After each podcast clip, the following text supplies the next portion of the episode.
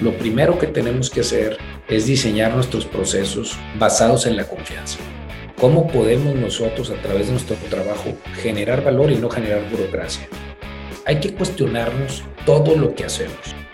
Cuando saquemos herramientas nuevas, tecnológicas o servicios que requieres de los manuales, algo estamos haciendo muy mal. Todos deberíamos estar enfocados en generarle valor a nuestros diferentes públicos o clientes, que son los que finalmente pagan por nuestros servicios y pagan nuestros salarios. Hola, hola, bienvenidos a HR Branch, el podcast de Raimi. ¿Cómo están?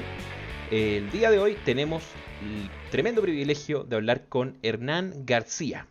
Hernán es VP de Talent and Experience en el Tecnológico de Monterrey eh, es una persona que tiene una tremenda experiencia en distintas organizaciones y que nos trae eh, un montón de conceptos y tips en torno a cómo podemos tomar la estrategia de creación de valor de nuestras organizaciones como un parámetro fundamental en lo que hacemos en gestión de personas.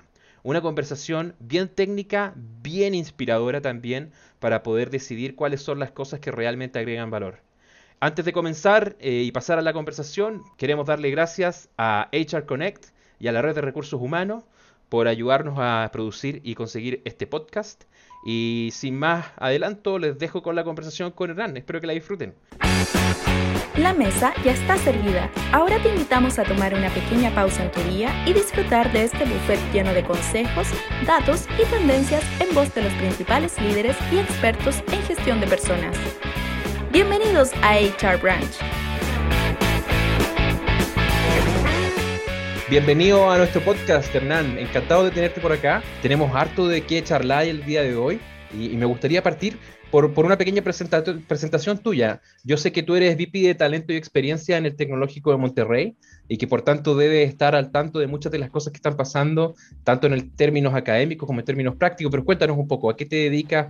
¿Cuál es la misión en la que estás ahora involucrado? Sí, muchas gracias Felipe. Pues como responsable del área de talento y experiencia, tengo diferentes responsabilidades y diferentes roles. El rol más importante es cómo poder atraer, retener y desarrollar el mejor talento. Y para esto debemos de estar trabajando sin duda en una experiencia extraordinaria. Y la experiencia va más allá de una función de recursos humanos, pero todo lo que incluye, lo que vive un, desde un candidato, y cómo pasa por los diferentes procesos hasta cuando se integra y vive en la organización durante años, hasta una eventual desincorporación de la, de la institución. Entonces, como responsable de este proceso, pues es muy importante que los colaboradores tengan una experiencia no solamente extraordinaria en lo que les toca vivir, sino que puedan ellos desarrollarse al máximo y poder continuar creciendo personal y profesionalmente en la institución. Adicionalmente, también tengo la responsabilidad de tecnologías de información o lo que IT o HTI, como le llamamos en el TEC, que es habilitación en tecnologías de información, ya que la tecnología es el medio más importante por el cual los colaboradores en la institución, los profesores pueden aportar valor y son las herramientas más importantes para desempeñar nuestro trabajo. Entonces, dicho esto, en el equipo, en la organización que, me toca coordinar, lo que buscamos es que a través no solamente la tecnología, pero los procesos y las diferentes experiencias, los colaboradores puedan tener el mejor lugar para trabajar. Y adicionalmente estamos trabajando juntos, me refiero aquí las diferentes áreas que prestamos servicios para transformar la experiencia también de los diferentes públicos. Me refiero principalmente a nuestros alumnos, pero también padres de familia, nuestros exatex o los graduados, las organizaciones con las que tenemos relación, empresas. Entonces, estamos tratando de llevar más allá de la función de, tradicional de recursos humanos o del employee experience, esta experiencia para que se generen en los diferentes públicos, no solamente experiencias extraordinarias, pero también una relación muy ágil, muy dinámica, muy rápida, en la que estamos eliminando la burocracia, estamos impulsando que todas las interacciones sean no solamente experiencias extraordinarias, pero de valor agregado para las personas que interactúan con la institución. Hernán, es bien interesante lo que, lo que planteas, porque se nota una especie de evolución de la función de gestión de personas, que antiguamente hablábamos de personal o departamentos de personal, luego de recursos humanos, capital humano y ahora de experiencia del colaborador. Y estas transformaciones suelen reflejar transformaciones en los procesos estratégicos y productivos de las empresas y de las instituciones, donde están estas áreas de gestión de personas. Entonces, ¿qué cambió en, en, la organización en la que estás ahora para hacer que sea tan imprescindible hablar de una experiencia del colaborador? Porque me imagino que en una universidad el primer foco está en la experiencia de las personas que son los beneficiarios de la universidad, los alumnos, etcétera. Pero ¿por qué ahora tienes este foco en la experiencia del colaborador? ¿De dónde viene? Bueno, Felipe, es una excelente pregunta. Aquí te, invitaría a reflexionar a ti y a todos los que nos escuchan que uno no puede dar lo que no tiene. Entonces, como colaborador o empleado de cualquier organización que quiere dar un extraordinario servicio, pues primeramente hay que brindarlo a los que forman parte de la organización o de la empresa. Entonces, bajo esta premisa, lo que hemos tratado de desarrollar es cómo podemos nosotros vivir lo que estamos predicando.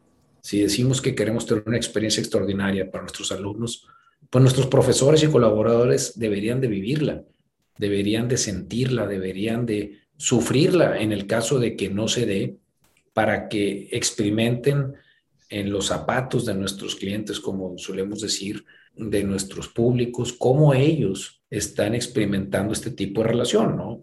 Entonces, si nuestros colaboradores, profesores, están sintiendo y están sufriendo procesos burocráticos, pues bueno, nuestros alumnos, por ende, también los van a sufrir. Pero si nosotros estamos generando unas experiencias extraordinarias, estamos buscando cómo satisfacer las necesidades, adelantarnos a las necesidades que tengan nuestros públicos internos. Me refiero a nuestros trabajadores, colaboradores, profesores. Entonces, ellos y ellas van a poder hacer algo similar cuando les toque atender a los diferentes públicos con los que interactuamos, que en muchas ocasiones son alumnos, pero no siempre. También tenemos otros públicos que nos visitan o que están en contacto con nosotros y en el cual van a sentir la obligación y la gran responsabilidad de transmitir esas experiencias que ellos están viviendo. Entonces, ese es nuestro principal foco. Oye, pero esto suena como muy lógico, pero no es esto, este enfoque es bastante rupturista, porque yo siempre me voy a acordar de una vez que estábamos en la playa con unos amigos y estaba el novio de una amiga, y este tipo trabajaba en una empresa de gas licuado. Y se acabó el gas en la, en la, en la cabaña donde estábamos y nadie se podía bañar con agua caliente. Entonces partimos a comprar gas con este tipo y cuando llegamos a la casa yo me di cuenta que el tipo no sabía cómo poner el balón de gas ahí en, en la conexión para que, la, para que nos pudiéramos bañar con agua caliente. Y dije, pero ¿cómo puede ser que este gallo tenga un puesto directivo en una empresa de balones de gas y nunca interactúe con el producto que vende? O sea, ¿cómo puede ser esto? Y, me parece que es mucho más común de lo que uno pensaría, que ejecutivos y personas en las organizaciones no tienen como contacto con los productos o con los servicios que ponen y por tanto no, no, no hacen esta conexión de que si yo quiero que las personas dentro de mi empresa brinden esta experiencia excelente, ellos también tienen que tenerla. No tienen esa, esa, esa bajada. Ese es un cambio, yo creo que es un cambio de mentalidad muy importante en términos de, de, cómo se orientan las personas dentro de las empresas. Sin duda, Felipe, es un cambio que debemos de todos estar empujando o estar tratando de que vivan, pues de viva voz, como dicen, no solamente el servicio, producto, proceso en el que estás involucrado, sino que se pongan nuevamente la expresión, perdón, pero en los zapatos de quien va a vivir lo que uno está entregando como valor agregado o como no valor agregado. No, no siempre nos preguntamos, porque siempre nos quejamos, como decimos en México, de cuando las cosas no salen bien, pero nunca nos ponemos a analizar si lo que estamos haciendo nosotros o no está saliendo bien para la otra persona o está recibiendo lo que espera. Entonces esa parte es bien importante y yo te diría algo todavía más importante. ¿Cómo buscar que nuestras organizaciones, empresas, no trabajen en silos? ¿Cuántas veces no llegamos a cualquier tipo de producto o servicio y quieres que te atiendan o llegas con un área de oportunidad, un problema que tienes? ¿Y cuántas veces no nos contestan? Bueno, pues es que no es en este departamento. Es que te debieron de haber dicho que era en el departamento o en el área tal. O te equivocaste, fíjate, te dicen, te equivocaste a donde marcaste. Aquí es el área de mercadotecnia, ¿no? O sea, no solamente no te atienden, o sea, te dicen, te equivocaste. En vez de decir, oye, pues aquí estoy a tus órdenes, no sé en qué te puedo servir, pero voy a tratar de hacer lo máximo porque tu experiencia pues sea no solamente diferente, ya que te estás reportando o estás contactándonos por un problema, sino que voy a tratar de solucionar tu problema. Voy a ponerme en tus zapatos, ya que en la empresa todos deberíamos estar enfocados en generarle valor a nuestros diferentes públicos o clientes, que son los que finalmente pagan por nuestros servicios y pagan nuestros salarios.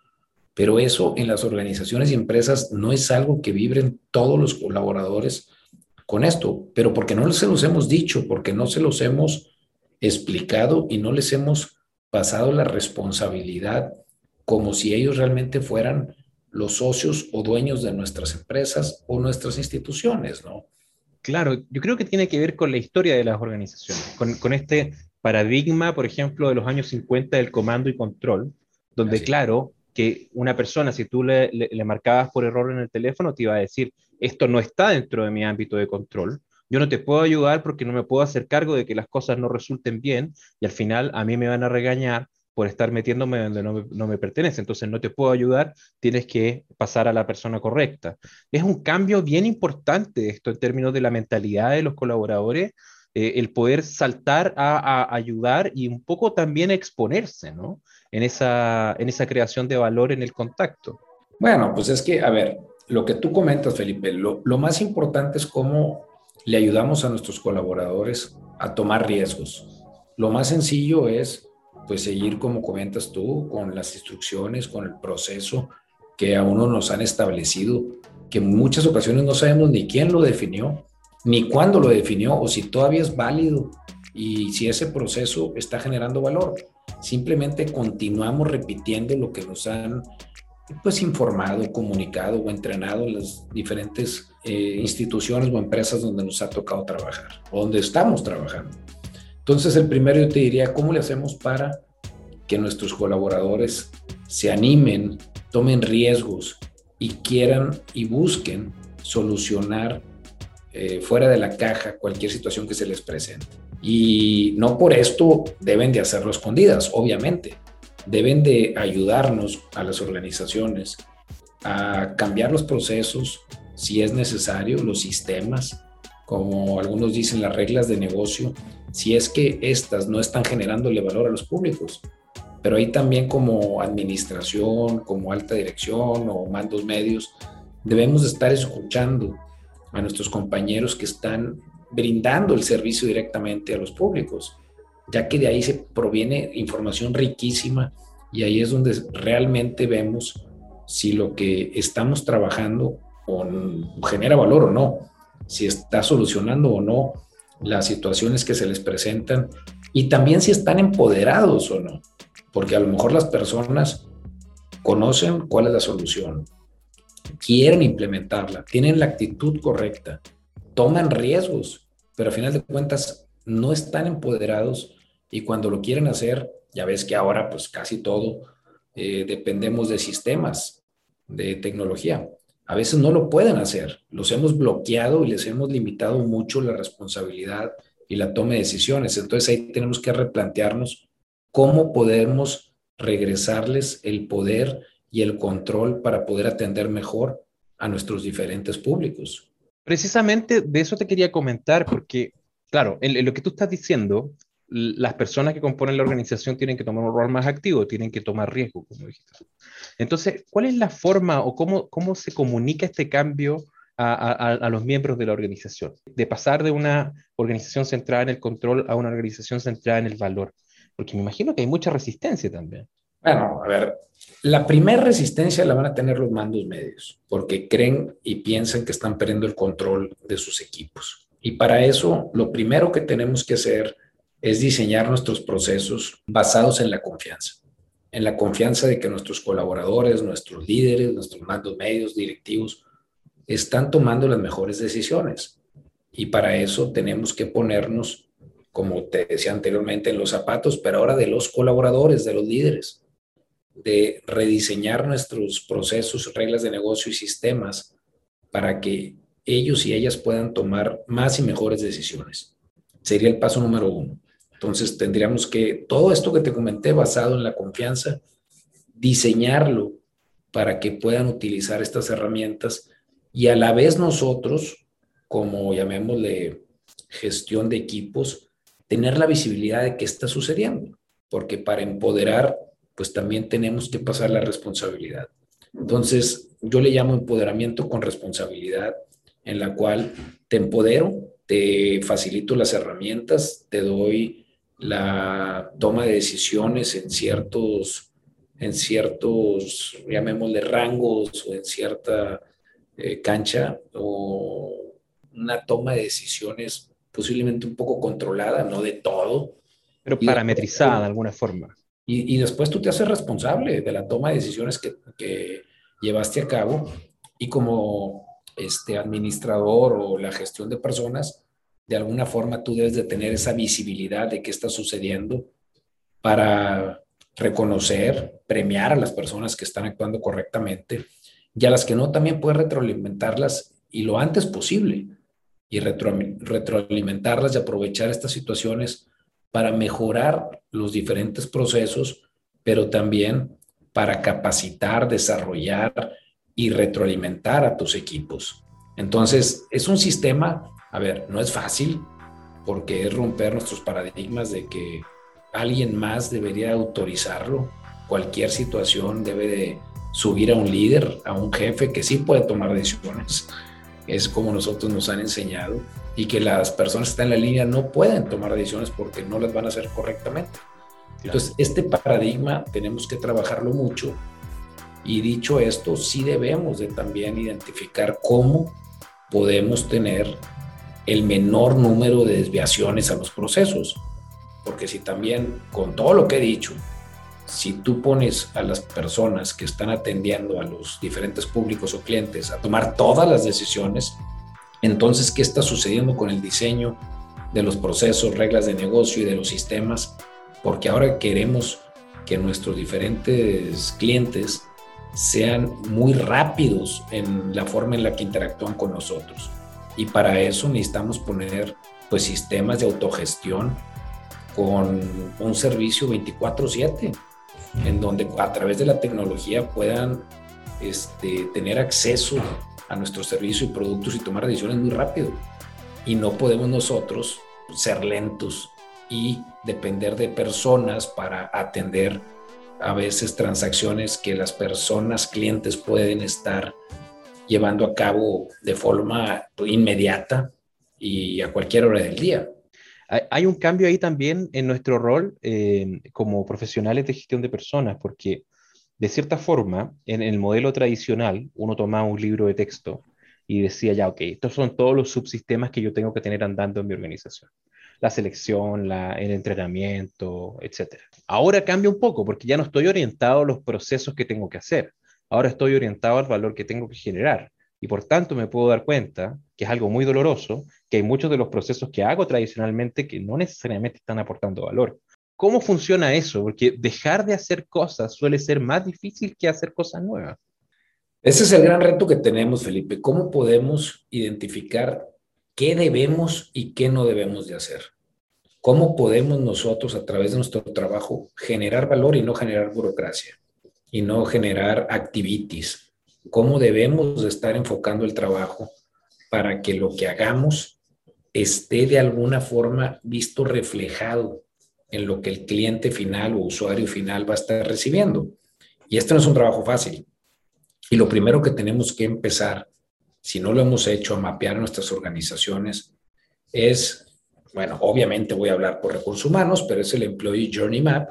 Pero si hablamos de nuestros clientes, es el Customer Journey Map y cómo a través de las diferentes interacciones efectivamente estamos agregando valor y cómo estamos en cada fase del proceso. y en cada interacción o los touching points, cómo estamos nosotros facilitando esa interacción y diseñando, ya sé que lo he repetido mucho, pero experiencias extraordinarias en la que en lugar de que sea un proceso en donde me cueste trabajo, en donde yo se me complica la relación con X empresa, al contrario, sé que si los voy a contactar yo en un proceso sencillo, rápido, en donde también confían en mí como cliente, me van a estar atendiendo y satisfaciendo mis necesidades. Un ejemplo muy importante son de algunas empresas, por no decir nombres, que tú hablas y la política de regreso o de los returns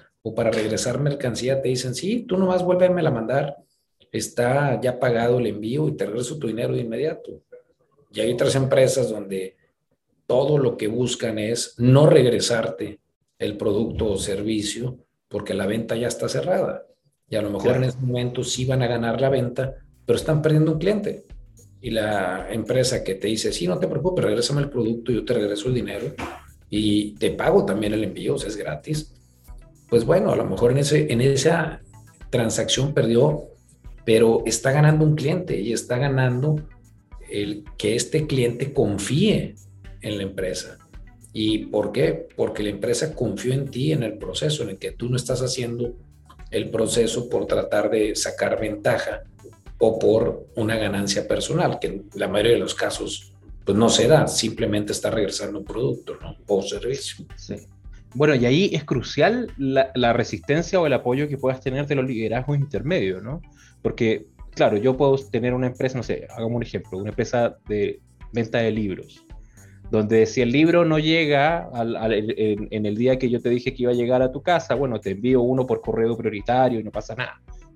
Pero si luego se empiezan a acumular estos casos y mi jefe me dice, oye, pero ¿cómo puede ser de que tengamos tantos problemas? Esto no, no, tienes que hacer más retorno. Se va, todo se diluye, o sea, todo, todo vuelve a cero. La, la transferencia de esa estrategia está totalmente mediada por lo que hagan los, los líderes inmediatos.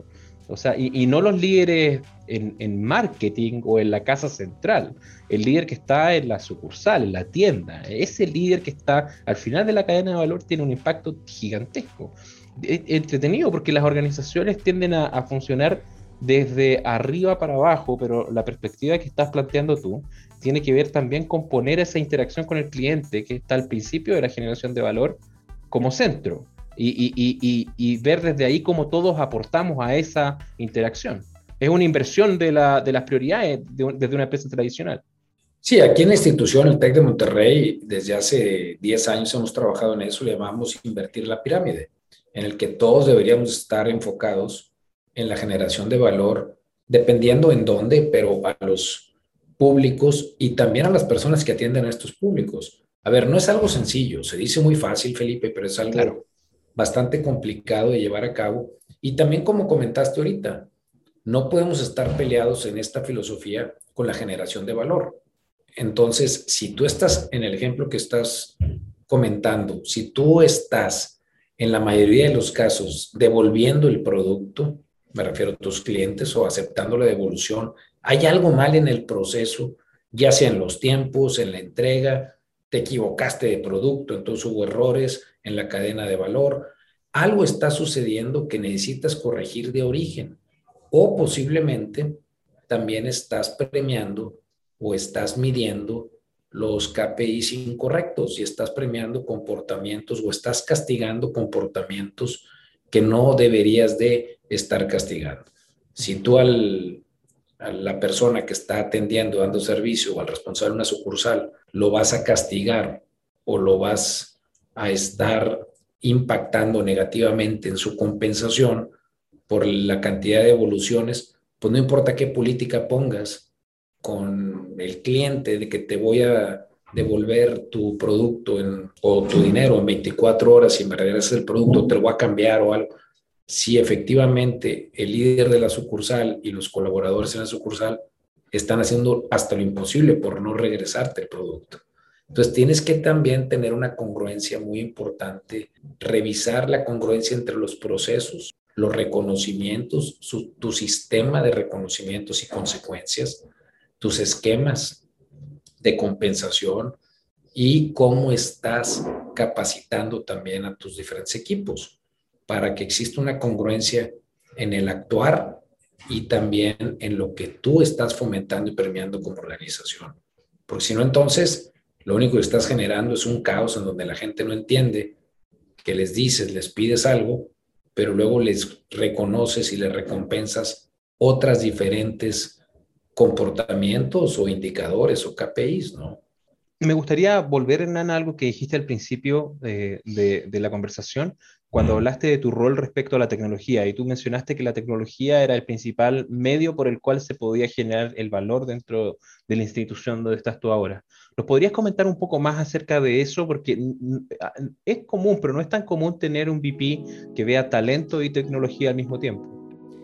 Mira, si tú te pones a ver las herramientas con las que trabajamos ahora, en casi cualquier negocio, institución, estamos trabajando a través o utilizando tecnología, aunque sea un proceso productivo, cual todos los procesos de servicios productivos, de, en nuestro caso, educativos, formativos, estamos altamente dependiendo en la tecnología.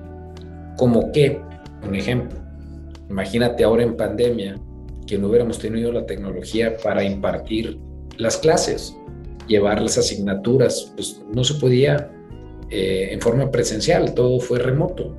Eso es un caso, pero no empezó ahí.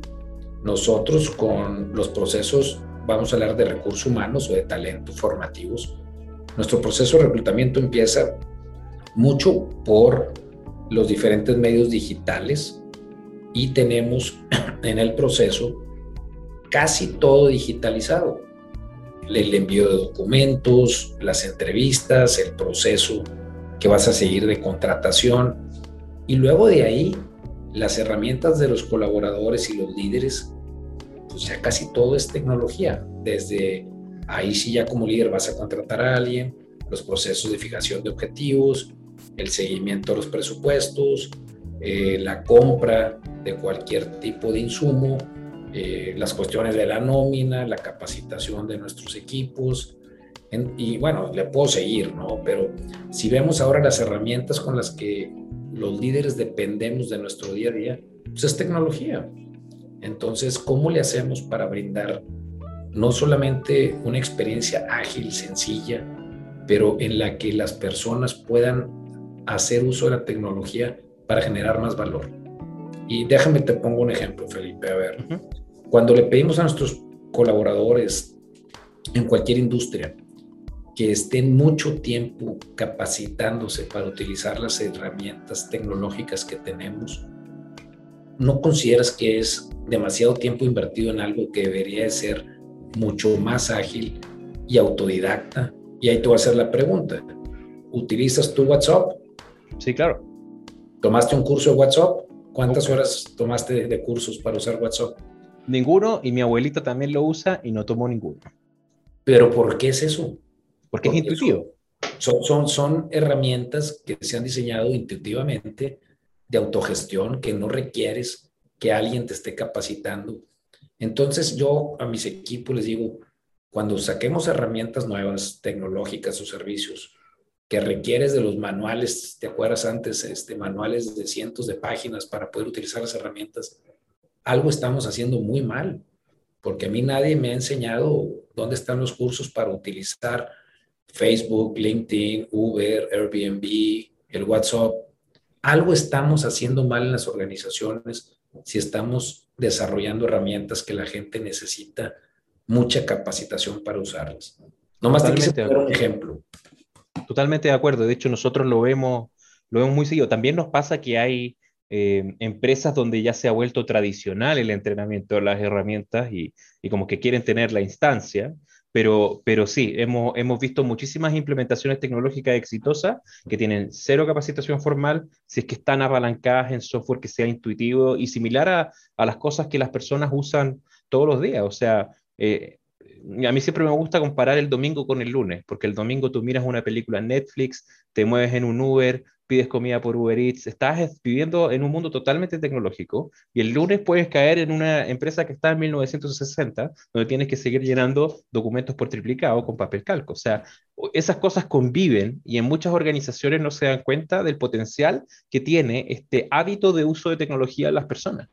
Sí, a ver, no podemos tener organizaciones donde los empleados, colaboradores, sientan que están regresando 15, 20 años eh, para utilizar tecnologías que son ya obsoletas.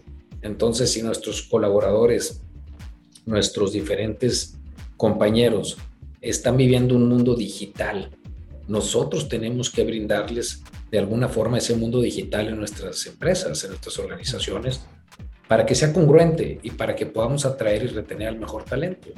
Porque si no, entonces las personas dicen, ¿qué hago en una institución, una empresa donde adicionalmente a un reto puede ser bajo, me dan herramientas que ya son obsoletas y el reto que tengo yo para mantenerme actualizado es cómo lo hago fuera de la organización. Porque aquí pues, vivimos en, en, el siglo pasado. Entonces, mm. eso es muy importante para que el talento se mantenga no solamente actualizado, pero se mantenga en la vanguardia y utilicemos la tecnología para continuar brindando y generándole valor primero a nuestros públicos internos y después a todos los públicos a los que atendemos. Perfecto. Hernán, para, ir cerrando nuestra conversación, eh, me gustaría contarte que muchas de las personas que nos ven y nos escuchan eh, están recién comenzando en, en, temas de gestión de personas, recursos humanos, como sea que lo llamen.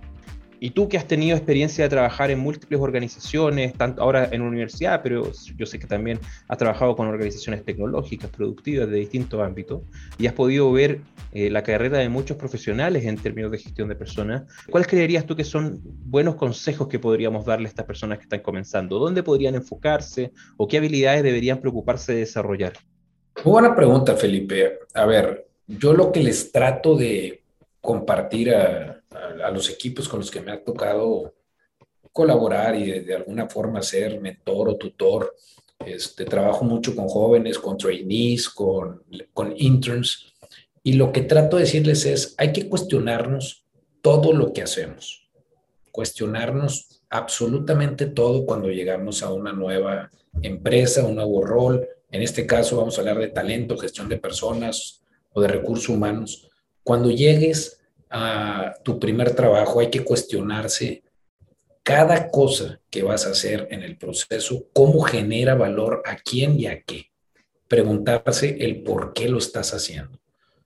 Esa es la primera pregunta que pocos nos hacemos, pero entender qué estás haciendo y tratar de ver el impacto, ya sea en la planeación del negocio, en el futuro de la organización, en tener una mejor oferta de valor para los diferentes públicos a los que atiendes, incluyendo, claro, que los colaboradores o trabajadores, te va a ayudar a, entender tu valor agregado. Y estoy hablando de algo muy general, pero eso es lo que primeramente les recomiendo, cuestionarse el por qué, por qué, por qué hacemos esto y después, ¿y qué valor genera y a quién? Si puedes esas preguntas hacerlas en tu primer trabajo todos los días, en todo lo que ves, te va a servir mucho para entender cuál es, el, cuál es el impacto de lo que estás haciendo y a quién impacta. El segundo, te diría, Felipe, es cómo puede un, llamémosle líder, porque no quisiera decir un colaborador, sino un líder de la gestión de personas, influir, es entendiendo el negocio en el que estás. Cambiando ya de tema, no de recursos humanos, cómo opera el negocio, cómo está el negocio enfocado en generarle valor, ahí sí, al cliente. ¿Qué tienes tú como empresa o como oferta de valor que no tiene la competencia? ¿O qué tiene la competencia que ustedes no tienen? ¿Y cómo puedes tú poco a poco influir para que en la empresa puedan tener este valor agregado? Y eso yo sé que se oye a lo mejor muy grande, pero pues primero tenemos que conocerlo, identificarlo, entender en qué tipo de industria estamos, porque ya no se vale ser un experto en tu tema. Tienes que ver cómo juntos y cómo los equipos colaboran para mantenerse relevantes las empresas en el mundo de hoy. Y nuestro trabajo es cómo podemos a través de las personas, de la gestión de personas, del talento, mantener esta relevancia. ¿Cómo podemos nosotros, aunque seas una persona que recién ingresó al área, qué talento es el que se requiere para generarle valor interna y externamente a los públicos? ¿Cómo puedes fomentar la innovación? ¿Cómo puedes cuestionar y ser disruptivo, aunque esto genere a veces estrés en la organización? Porque los cambios, como hablábamos anteriormente, generan estrés y generan rechazo. Entonces, pues lo importante es que tú puedas entender el impacto de lo que vas a estar buscando implementar o cambiar para que puedas pues también mediar un poco qué tanto vas a estar empujando estos cambios y qué valor agregado van a generar. Y yo sé que es difícil para un recién egresado, pero también uno que está ingresando recientemente a una empresa, pero siempre podemos utilizar la excusa del que estoy aprendiendo. Estoy haciendo tantas preguntas porque estoy tratando de entender el valor de mi trabajo y obviamente de la organización o de la empresa con los clientes. Y en este proceso que estás aprendiendo, pues nunca te quedes con la duda, siempre seguir preguntando, preguntando, cuestionando para romper paradigmas. Y si aceptas de entrada la forma en la que opera la organización y no haces preguntas, ahí te puedes quedar ya de por vida haciendo lo mismo y nunca te cuestionas si realmente lo hiciste buscando beneficiar o impactar positivamente a alguien o simplemente continuaste pues, haciendo lo que ¿verdad? Exactamente. Buenísimo, Hernán. Te agradezco muchísimo tu tiempo, la información y la perspectiva que nos has aportado. Estoy seguro que te van a llegar algunas preguntas, algunos comentarios respecto a lo que hemos charlado. Muy interesante de la transformación del rol de gestión de personas a un rol enfocado en el valor, el impacto de la tecnología, el impacto de los líderes, las conversaciones y por último también cómo tenemos que eh, enfocarnos como gestores de personas. Primero, entender y luego cuestionar si lo que estamos haciendo es algo que aporta valor o no. Esa es la métrica para al final, para saber qué es lo que estamos haciendo, ¿no? Te agradezco muchísimo el tiempo, Hernán, y, la generosidad de compartir tu perspectiva y te dejo invitado para volver cuando quieras. Muy interesante la conversación. Muchas gracias, ha sido un placer, Felipe, y quedo a tus órdenes y de todas las personas que escuchen. Aquí estamos a sus órdenes. Muchísimas gracias.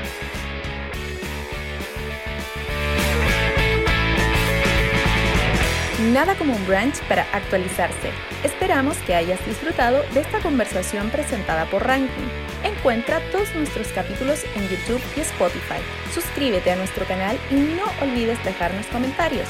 Nos vemos en otro capítulo de HR Branch.